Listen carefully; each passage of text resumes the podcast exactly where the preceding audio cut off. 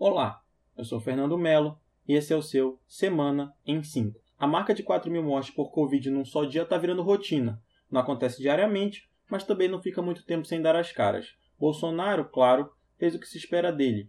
Cuspiu atrocidades no meio desse contexto. Quarta-feira, dia sete, Jair perguntou o porquê de o H I V não ter sido combatido com a mesma força que o Covid e completou falando que este vírus atingia, abre aspas, uma classe mais específica que tinham comportamentos sexuais diferenciados, fecha aspas.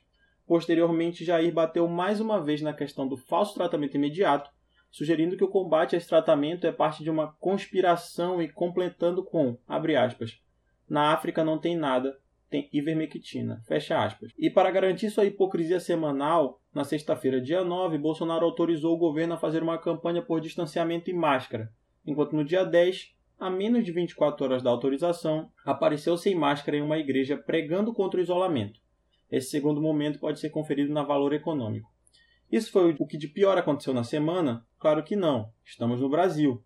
E no meio de tudo isso foi dado um jantar que, entre outras coisas, aplaudiu o meu, o seu, o nosso presidente. Sim, aplaudiram o presidente no jantar particular enquanto morrem entre três e quatro mil pessoas por dia no Brasil. Só para que você entenda o tamanho disso, no onze de setembro, o marco triste do terrorismo, morreram menos de três mil pessoas. É como diria Black Alien em sua música Chuck Berry, mais que o Covid foi o que eu vi de covarde.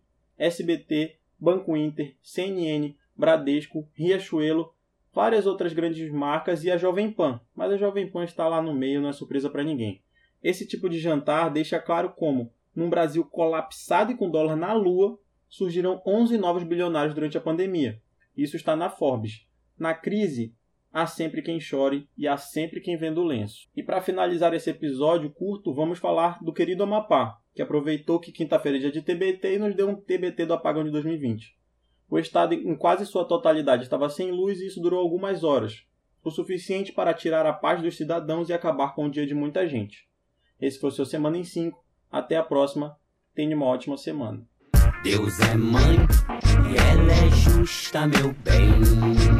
O tempo é rei, mas ela que ajusta também. Quebra um, dois, três, racha o crânio, amém. Me traz esses filhos de um puto que não vale.